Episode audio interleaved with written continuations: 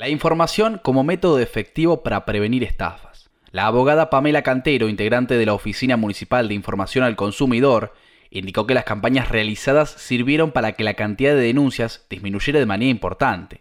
El crecimiento de los casos de estafas durante la pandemia obligó a tomar medidas urgentes.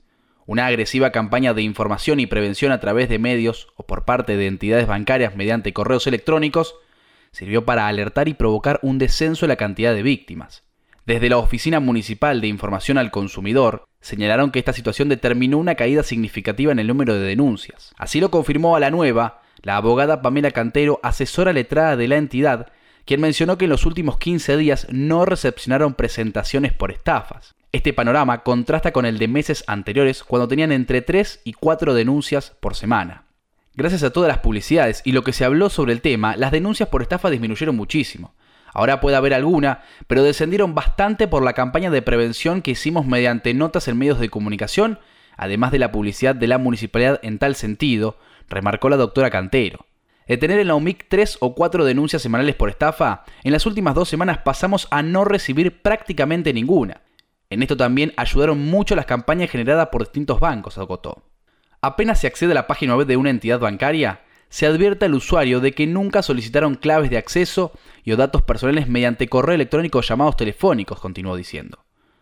Resaltó además el rol fundamental de los medios periodísticos para visibilizar la problemática. Describió que la modalidad utilizada por los delincuentes fue cambiando. Los estafadores usan distintos métodos. Primero estafan con la falsa promesa de premios y luego mediante supuestos otorgamientos de préstamos, para lo que requerían a sus víctimas claves bancarias o bloqueaban su usuario compra y deliberado error de transferencia. Cantero se refirió además a una de las últimas modalidades de estafa utilizada por los delincuentes, que consiste en un falso comprador de un producto publicado a la venta aduce haber depositado por error un monto diferente al valor de la mercadería. El estafador le dice al vendedor, me equivoqué, en vez de depositarte 10 mil pesos, te deposité 6 mil, por ejemplo, y le envío una captura de pantalla de la presunta operación, entonces el particular cae en el engaño de que se trató de una equivocación, indicó. Explicó de esta manera que los estafadores bloquean la clave bancaria del damnificado y gestionan un préstamo de dinero utilizando la entidad del damnificado y se apoderan del efectivo.